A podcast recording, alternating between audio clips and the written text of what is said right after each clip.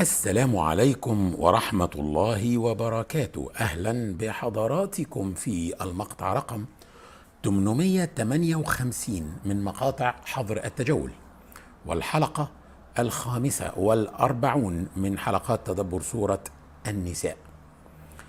تدبرنا في الحلقة اللي فاتت قول الله تعالى في الآية 116 اقرأ معايا 116 أعوذ بالله السميع العليم من الشيطان الرجيم.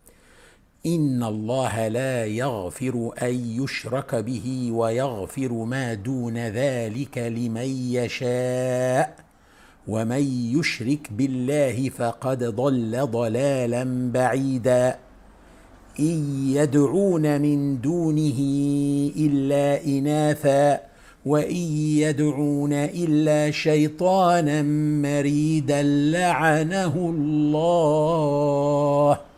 ليه بقى لعنه الله؟ عشان غلط وعصى ربنا ورفض يسجد؟ لا. طب ما آدم غلط وعصى ربنا وأكل من الشجره الفرق إن الشيطان رد على الله أمره. هو ده الفرق. الشيطان قال قال أأسجد لمن خلقت طينا؟ إنما آدم آدم تاب واعترف بذنبه. آدم شوف في سورة الأعراف قال ربنا ظلمنا أنفسنا وإن لم تغفر لنا وترحمنا لنكونن من الخاسرين. ما يهلك الإنسان مش المعصية بل الكبر. المعصية إذا جاءت بعدها توبة غفرت. بل رب معصية أورثت ذلا وانكسارا خير من طاعة أورثت عزا واستكبارا. فممكن معصية تخلي الإنسان يلتزم بعدها ويبقى ماشي على الصراط المستقيم. المصيبة في الكبر بعد المعصية. مشكلة المعصية إنها بتقود للكبر ولا تأتي بعدها توبة. هي دي المشكلة في المعصية اللي ما يجيش بعدها توبة وتقود إلى الكبر. اقرأ بقى معايا 118 إلى 120 هنبدأ من هنا التدبر الليلة لعنه الله وقال لاتخذن من عبادك نصيبا مفروضا ولأضلنهم ولأمنينهم ولآمرنهم فليبتكن آذان الأنعام ولآمرنهم فليغيرن خلق الله ومن يتخذ الشيطان وليا من دون الله فقد خسر خسرانا مبينا. يعدهم ويمنيهم وما يعدهم الشيطان إلا غرورا. 118 لعنه الله هو الشيطان وقال لأتخذن من عبادك. لأتخذن دي لام القسم. يعني والله لأتخذن اسمها لام القسم. الشيطان أقسم إنه يتخذ من عباد الله نصيب يكونوا هم حزب الشيطان. بس كلمة نصيب نصيبا دي بتوحي إن عددهم أقل من عدد العباد المؤمنين. نصيب فالنصيب أقل. وده بيصطدم مع نصوص أخرى. أنا بقول لكم الكلام اللي إيه اللي أنا قريته في التفسير في الحتة دي وإن كنت هقول لكم دلوقتي في الآخر اللي أنا مش مقتنع بيه برضه. لكن ده موجود في التفسير. مثلا هو قال في سورة الأعراف آه ولا تجد أكثرهم شاكرين. في سورة الأعراف آه هو بيقول لربنا إنه لن يجد أكثر الناس شاكرين. بص اقرأ معايا كده الآية الآية 11 في الأعراف. ولقد خلقناكم. شوف ربنا بيتكلم الناس كلها. ثم صورناكم. ثم قلنا للملائكة اسجدوا لآدم فسجدوا إلا إبليس لم يكن من الساجدين. وقلنا الآية دي بتشير إلى أن آدم بيرمز للإنسان. أنت لما تلاقي كلمة آدم في ال في ال في القرآن عرفناها أنت أنت اللي في الآية دي أنت المقصود. وأنت كمان. يعني آدم بيمثل حتى حتى المرأة. ال الإنسان عموما. قال ما منعك ألا تسجد إذ أمرتك؟ قال أنا خير منه. خلقتني من نار وخلقته من طين. كلام عن آدم هم؟ اللي بيمثل الناس. اسمع بقى. ربنا قال له إيه؟ قال فاهبط منها فما يكون لك أن تتكبر فيها فاخرج إنك من الصاغرين. قال انظرني يعني انتظرني يعني اديني مهلة يا رب ما تموتني ما ما ما تقضيش عليا دلوقتي. إلى يوم يبعثون. قال إنك من المنظرين. قال فبما أغويتني لأقعدن لهم صراطك المستقيم. بيقسم بقى إنه لا. يعني برضه لام القسم لاقعدن يعني والله لاقعدن لهم. صراطك المستقيم على الصراط المستقيم عشان يخلينا ما نمشيش على الصراط المستقيم. ثم اقرا بقى الآية 17 ودي مهمة قوي. ثم لآتينهم من بين أيديهم يعني من قدامهم ومن خلفهم وعن أيمانهم وعن شمائلهم. هيجي للبني آدمين من كل ناحية. ولا تجد أكثرهم شاكرين. يعني يا رب يعني يا رب انت لن تجد أكثر الناس شاكرين. أكثر الناس مش هيبقوا مش هيبقوا مؤمنين. هيبقوا كافرين. والنبي عليه الصلاة والسلام قال الكلام ده برضه. قال من كل ألف واحد و و و من كل ألف واحد لله وسائر. الناس هيبقوا لإبليس. إذا إبليس وحزبه سيكون هم العدد الأكبر. في الدنيا. طيب ليه في الآية 118 قال نصيبا مفروضا؟ لأتخذن من عبادك نصيبا وكلمة نصيب بتوحي بأنها أقل يعني جزء. فالمفسرين قالوا هو قال من عبادك ولم يقل من الناس والعباد تشمل الملائكة وتشمل الجن وتشمل الإنس. فإذا ضميت بس الملائكة وربما الجن أيضا ما إحنا ما عندناش حاجة بتقول إن الجن معظمهم من من الكافرين. خالص إحنا عندنا ما يثبت إن معظم الناس هيبقوا من الكافرين لكن مش معظم الجن. لكن مبدئيا الملائكة لوحدهم كفاية. إذا ضمتهم لعباد الله هتجد نسبة أتباع الشيطان أقل. ولكن أنا بقى بقول لكم الكلام ده مش داخل دماغي ليه. كلمة نصيب ليس معناها النصيب الاصغر إحنا بنقول فلان له نصيب الأسد يعني الجزء الأكبر. فالنصيب أقل من الكل آه لكن ما حدش قال إن النصيب صغير مش بالضرورة. يعني الجزء أقل من الكل نصيب يعني جزء لكن ممكن يكون جزء كبير. فكون الشيطان قال نصيبا ده لا يشير إلى قلة عدد أتباعه ابدا. أنا الحقيقة اللي بيستوقفني هنا هو كلمة مفروضة. دي اللي بتوقفني الحقيقة. دي اللي دي اللي فيها التدبر بقى كله. الشيطان رغر رغم يعني يعني آآ آآ كبره ومعصيته وكفره لكنه عارف حدوده. مهما كان لن يستطيع أن يضلل ناس معينة. نصيبا مفروضا يعني النصيب اللي انت فرضته يا رب النصيب اللي انت سمحت بيه. لكن في سوره صاد تجد الشيطان بيقول إيه؟ آه لأغوينهم أجمعين إلا عبادك منهم المخلصين. عارف أنه ما يقدرش على عباد الله المخلصين وفي قراءة المخلصين. اللي عندهم إخلاص والمخلصين اللي ربنا أخلصهم اللي ربنا طهرهم. فهو عارف أنه ما يقدرش على الكل. ويقدر على اللي عندهم قابلية للإضلال. دول بقى اللي قال عليهم إيه في الآية 119 النصيب المفروض ده الناس اللي عندها قابلية إنها تضل. قال لك هعمل فيهم إيه بقى؟ اقرأ معايا 119 ولا أضلنهم ولا أمنينهم ولا آمرنهم فليبتكن آذان الأنعام ولا آمرنهم فلا يغيرن خلق الله ومن يتخذ الشيطان وليا من دون الله فقد خسر خسرانا مبينا. ولا أضلنهم لام القسم. بيقسم إنه سيضلل هذه الفئة القابلة للإضلال. سيضلهم عن إيه؟ عن الحق عن الصراط المستقيم. طيب. ولا امنينهم الأماني نوعين الحرص والأمل. لكن الحرص السلبي والأمل السلبي. ما هو مش يعني كلمة حرص مش كلمة وحشة وكلمة أمل مش كلمة وحشة. ده بالعكس ده مفاهيم إيجابية. لا مش كلها إيجابية. زي ما شفنا كده من يومين إن النجوى مش كلها سلبية ولقينا إن في نجوى إيجابية. اللي هو من أمر بسقط بصدقة أو معروف أو إصلاح بين الناس. نفس الكلام برضو.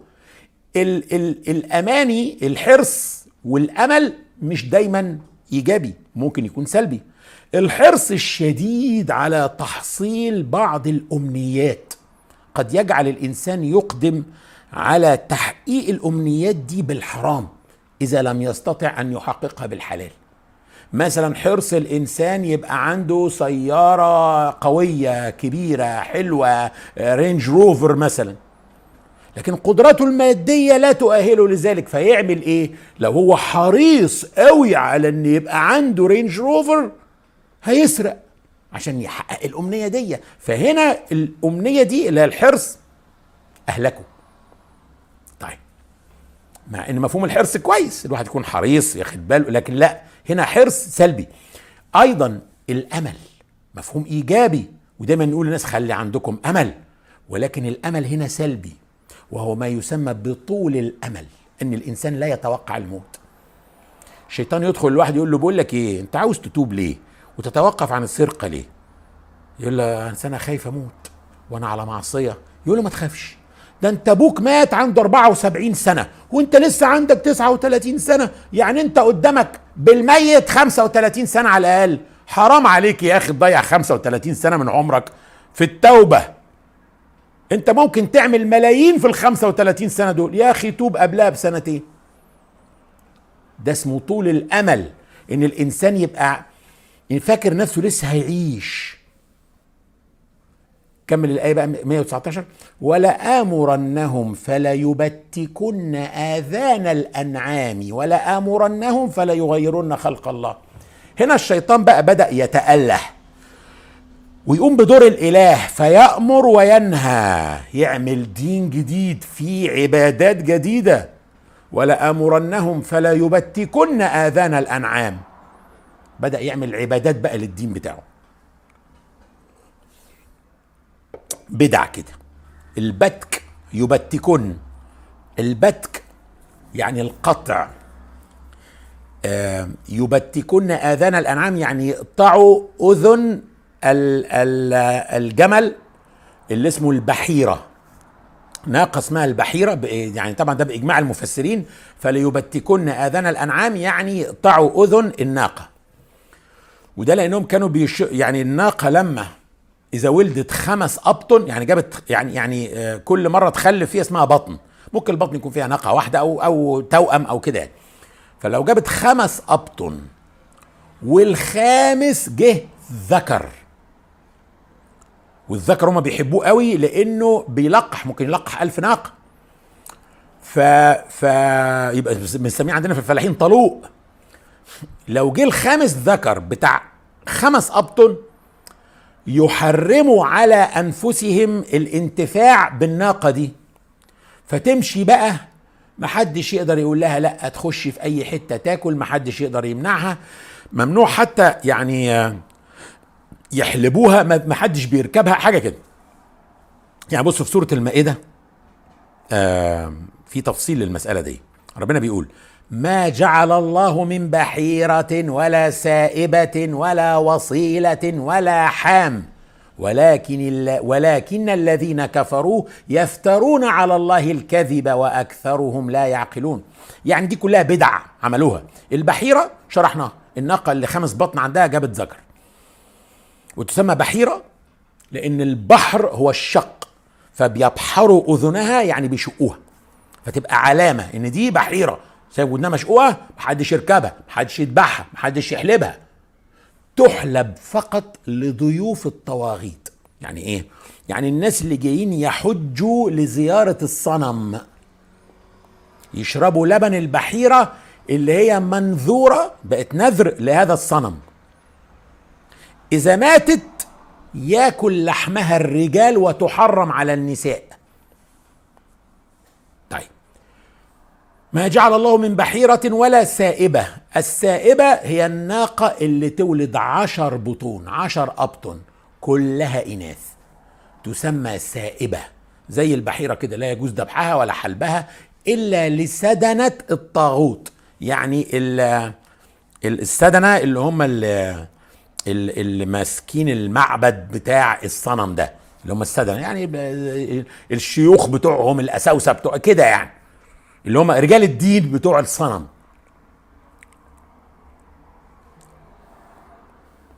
الوصيلة شاه مش مش جمل شاه ولدت سبع أبطن إناث كلها.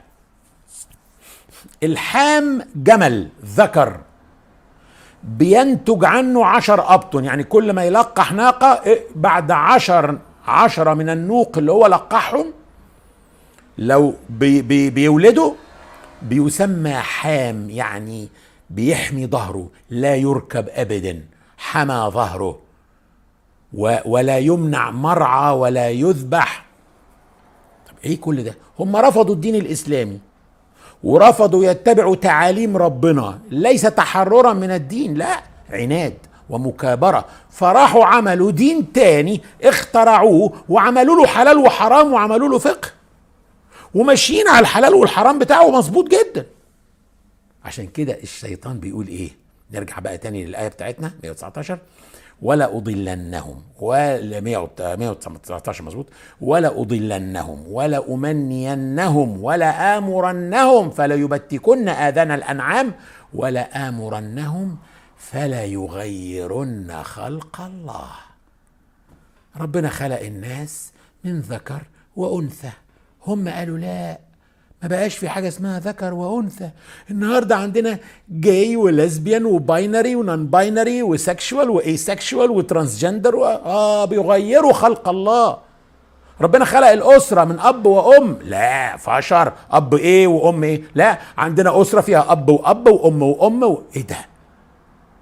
والأب ممكن يحمل. والكلام ده بيتقال للأطفال النهارده. في الحضانات وفي في المدارس في الغرب. فلا يغيرن خلق الله. ولا أمرنهم فلا يغيرن خلق الله. مين اللي بيؤمر الناس بكده؟ مين؟ اقرأ 119 عشان تعرفوا مين اللي ورا الكلام ده. ومن يتخذ الشيطان وليا من دون الله فقد خسر خسرانا مبينا. الشيطان عدو للإنسان وبيكره الإنسان من يوم ما خلق الإنسان. عشان كده هو رفض يسجد للإنسان. ولكن الناس هي اللي بتتخذ الشياطين أولياء.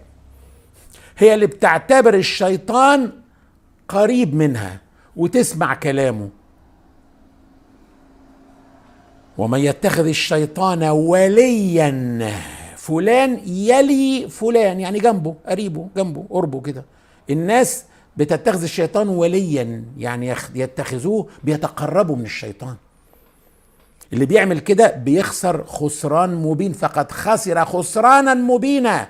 خسران مبين يعني خسر إيه؟ خسر كل حاجة خسر الدنيا والآخرة. لأن الشيطان لن يصدق معهم. اقرا 120 يعدهم ويمنيهم وما يعدهم الشيطان إلا غرورا.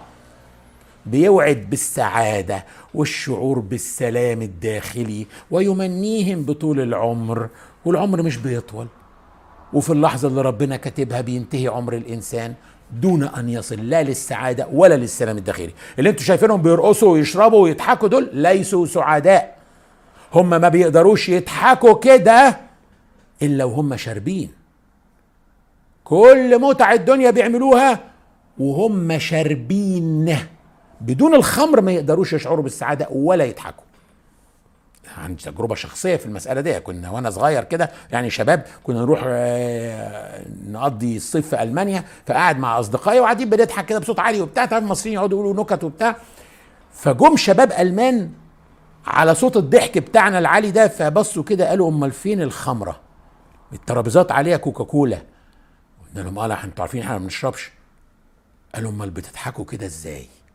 شباب صغيرين دول كان 18 و19 سنة. والله أنا شعرت ساعتها قلت الحمد لله نعمة الإسلام.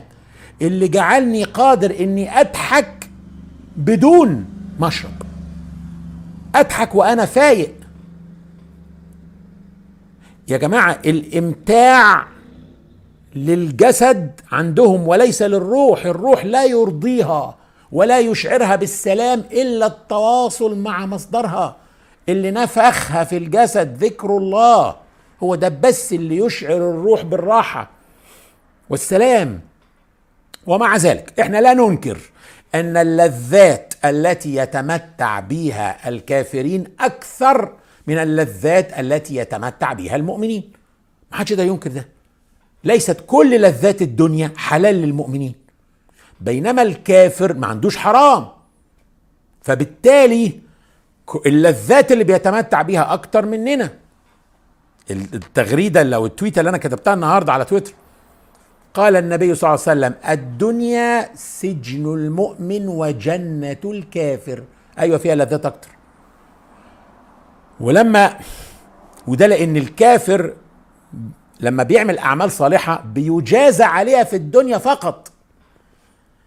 لا يوجد سبيل إن ربنا يوصل له جزاء على أعماله الصالحة في الآخرة هو داخل النار. هيجازى إزاي في النار؟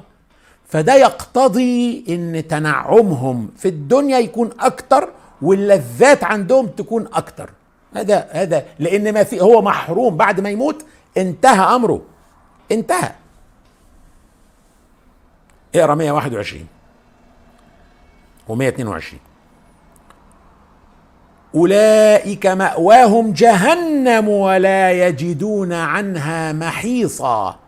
والذين آمنوا وعملوا الصالحات سندخلهم جنات تجري من تحتها الأنهار خالدين فيها أبدا. وعد الله حقا ومن أصدق من الله قيلا. اللي اختاروا الشيطان ورفضوا الله سبحانه وتعالى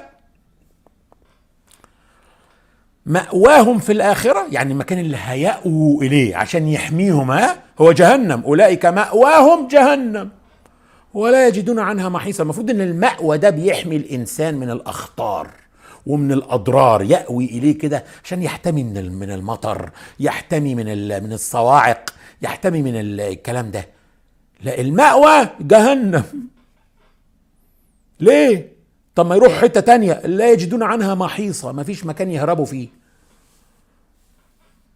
لن يجدوا مكان يحيصوا إليه يعني يهربوا إليه منها.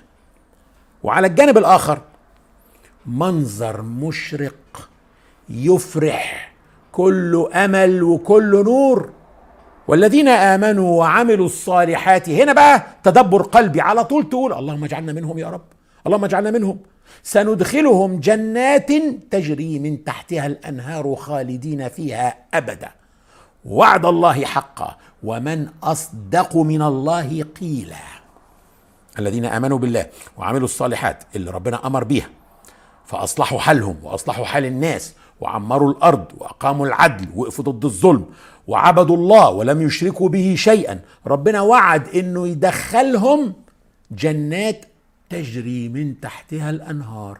حدائق جميلة على جبال عالية وعلى روابي والأنهار بتجري من تحتيها. منظر خلاب رائع ومستمر من غير check out لأن لحظة انتهاء المتعة هي لحظة ال check out الواحد بيخش كده يدفع دم قلبه يحجز ليلة ولا اتنين في منتجع جميل المنظر حلو على بحيرة أو على جبل أو على بتاع من البلكونة بتاعت الأوضة بس بيبقى عارف إن بكرة الساعة 11 الصبح لازم يعمل check out يا خسارة. ويكلم ال reception طب ممكن تدوني لغاية الساعة كام ببلاش؟ إحنا عندنا بكرة فل وناس كتير جاية فعايزين الغرفة 11 ونص بالكتير فحاجة نكد ال check out ده. لا إحنا ما فيش check out خالدين فيها أبدا. مؤبد. إلى الأبد. وعد الله حقا. بس الواحد ممكن يقول إيه؟ معقول يا جماعة؟ بجد. الله. وعد الله حقا. ومن أصدق من الله قيلا. ربنا يعد وعد حق بينما الشيطان بيعد غرور. ها؟ لأن الشيطان كذاب. مخادع. بينما الله سبحانه وتعالى هو أصدق الصادقين. أهو الآية 120 يعدهم ويمنيهم وما يعدهم الشيطان إلا غرورا. إنما ربنا بقى لا. ربنا والذين آمنوا وعملوا الصالحات سندخلهم جنات تجري من تحتها الأنهار خالدين فيها أبدا. وعد الله حقا. ومن أصدق من الله قيلا هل يوجد من هو أصدق من الله؟ استفهام ينكر اسمه استفهام إنكاري. ينكر أن يكون هناك من هو أصدق من الله. ويترك لك فرصة إنك تكمل المعنى بإنك تقول لا أحد. يبقى لما نقرأ الآية دي كده ومن أصدق من الله قيلا في سرك تقول لا أحد. أو مش لازم في سرك لكن لو أنت في الصلاة في سرك تقول لا أحد. بس في سرك عشان في الصلاة لا يجوز إن أنت تقول كلام ليس من الصلاة من كلام الصلاة ولا ليس من القرآن. ولكن لازم أنت تتفاعل مع الآية. في صفة آه، عباد الرحمن في سورة الفرقان والذين إذا آه، آه، آيات ربهم لم يخ... لم يخروا عليها صما وعميانا. الواحد لما يسمع كلام ربنا لا يخر عليه صما وعميانا مش يعني يتفاعلوا مع الآيات. بقلبهم. يبقى لا أحد أصدق من الله قيلا. طب نلاحظ بقى إن في القرآن ورد هذا السؤال مرتين والاثنين في سورة النساء ولكن مرة استخدمت كلمة حديثة ومرة كلمة قيلا. في الآية 87 الله لا إله إلا هو لا يجمعنكم إلى يوم القيامة لا ريب فيه ومن أصدق من الله حديثا. في الآية 122 ومن أصدق من الله قيلا. خلوا بالكم إيه الفرق بقى بين حديثا وقيلا؟ خلوا بالكم مش كل اللي بتقروه على الإنترنت صحيح. بعض الناس بتفتي بتقول كلام بدون دليل. تقول لك الفرق بين حديثة وقيل كذا وكذا وتقولوا يقولوا كلام بدون أمثلة عليه من القرآن ولا من السنة ولا من الشعر الجاهلي وده مصدر من مهم جدا في فهم ألفاظ القرآن اللي هو لغة العرب وعندنا الأدلة عليها اللي هي المعلقات والشعر الجاهلي. شوفوا يا جماعة الرأيين المعقولين في المسألة دي الفرق بين حديثة وقيلة في رأي بيقول النص مرة ورد مرة بكلمة حديثة ومرة بكلمة قيل من باب التنويع وعدم التكرار لأن التكرار يصيب القارئ بالملل. ده رأي محترم. ومش محتاج دليل.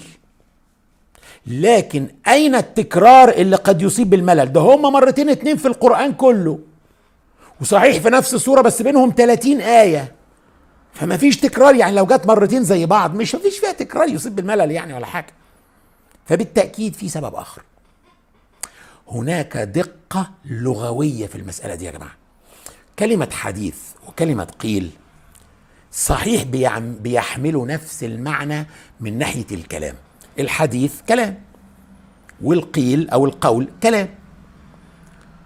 ولكن لما نتتبع كلمة حديث وكلمة قيل هنجد إن كلمة حديث تأتي في سياق الإخبار بأخبار. مثلا في سورة الأعراف فبأي حديث بعده يؤمنون؟ يعني بأي خبر بعد الكلام ده يؤمنون؟ سورة يوسف لقد كان في قصصهم عبرة لأولي الألباب ما كان حديثا يفترى. يعني ما كانتش قصة أو خبر مفترى ده حقيقي. سورة طه وهل أتاك حديث موسى؟ يعني قصة موسى خبر موسى خبر. هل أتاك حديث ضيف إبراهيم المكرمين؟ خبرهم. أما قول وقيل بصوا بقى هتلاقوها دايما بتأتي في سياق الوعد أو الوعيد. وعد بالجنة للمؤمنين ووعيد بالنار لل... للمكذبين أو للكافرين. هتجد مثلا في سورة إيه؟ الذاريات وفي وفي ثمود إذ قيل لهم تمتعوا حتى حين. القيل هنا هو القيل أو القول قيل بمعنى قول. هو وعيد تمتعوا حتى حين. في التحريم. وقيل دخل النار مع الداخلين. القلم. فلما رأوه زلفة سويئت وجوه الذين كفروا وقيل هذا الذي كنتم به تدعون. ومش بس وعيد للكفار أيضا في وعد للمتقين. سورة ياسين. قيل ادخل الجنة. قال يا ليت قومي يعلمون. فلما نرجع بقى للآيتين في سورة النساء نجد حديثا استخدمت مع الإخبار وقيلا استخدمت مع الوعد والوعيد. دي بقى الدقة اللغوية. هات بقى 87 تاني كده. 87 اهي. الله لا إله إلا هو. ليجمعنكم إلى يوم القيامة. ربنا بيخبر إنه سيجمع الناس إلى يوم القيامة. لا ريب فيه. لا في وعد ولا وعيد هنا. لا في كلام عن جنة ولا عن نار. ليجمعنكم إلى يوم القيامة لا ريب فيه. هذا خبر. ومن أصدق من الله حديثا. شفتوا الدقة اللغوية؟ هات بقى 121 و 122 أولئك مأواهم جهنم ولا يجدون عنها محيصا. وعيد صح؟ طيب بعدها. والذين آمنوا وعملوا الصالحات سندخلهم جنات تجري من تحتها الأنهار خالدين فيها أبدا. وعد الله حقا. وعده ومن أصدق من الله قيل لا أحد أصدق من الله في وعده ولا في وعيده. يبقى تنويع اللفظ في حديث وقيل هذا دقة لغوية معجزة حقيقة يعني. اللهم إنا نسألك حبك وحب من يحبك وحب كل عمل يقربنا إلى حبك. اللهم ما رزقتنا ما نحب فاجعله قوة لنا فيما تحب. وما زويت عنا مما نحب فاجعله فراغا لنا فيما تحب. اللهم اجعل حبك أحب إلينا من أهلنا وأموالنا ومن الماء البارد على الظمأ. اللهم حببنا إليك وإلى ملائكتك وأنبيائك ورسلك وعبادك الصالحين. واجعلنا ممن يحبك ويحب ملائكتك وأنبياءك ورسلك وعبادك الصالحين. اللهم أحيي قلوبنا بحبك. واجعلنا لك كما تحب. اللهم اجعلنا نحبك بكل قلوبنا ونرضيك بكل أجسادنا. اللهم اجعل حبنا كله لك وسعينا كله في مرضاتك اللهم اجعل القرآن الكريم ربيع قلوبنا ونور صدورنا وجلاء أحزاننا وذهاب همومنا وغمومنا ومغفرة ذنوبنا. أسأل الله العلي العظيم أن يجعل هذا التدبر في ميزان حسناتي وحسناتكم جميعا. اللهم فاطر السماوات والأرض عالم الغيب والشهادة. أنت تحكم بين عبادك فيما كانوا فيه يختلفون فبحق كل حرف في كتابك تلوناه أو تدبرناه. اكفنا وأهلينا وإخواننا وأخواتنا شر كل من يكيد لنا ولهم. واحفظنا وإياهم من شرورهم. ونجعلك اللهم في نحورهم فأنت الوكيل ولا حول ولا قوة إلا بك. اللهم بحق كل حرف في كتابك تلوناه أو تدبرناه. أيد بنصرك المرابطين في الأرض المباركة فلسطين. اللهم سدد رميهم وخيب رمي عدوهم وتقبل شهداءهم. وكن مع إخواننا في تركستان الشرقية وفي الشام وفي كشمير وفي الهند.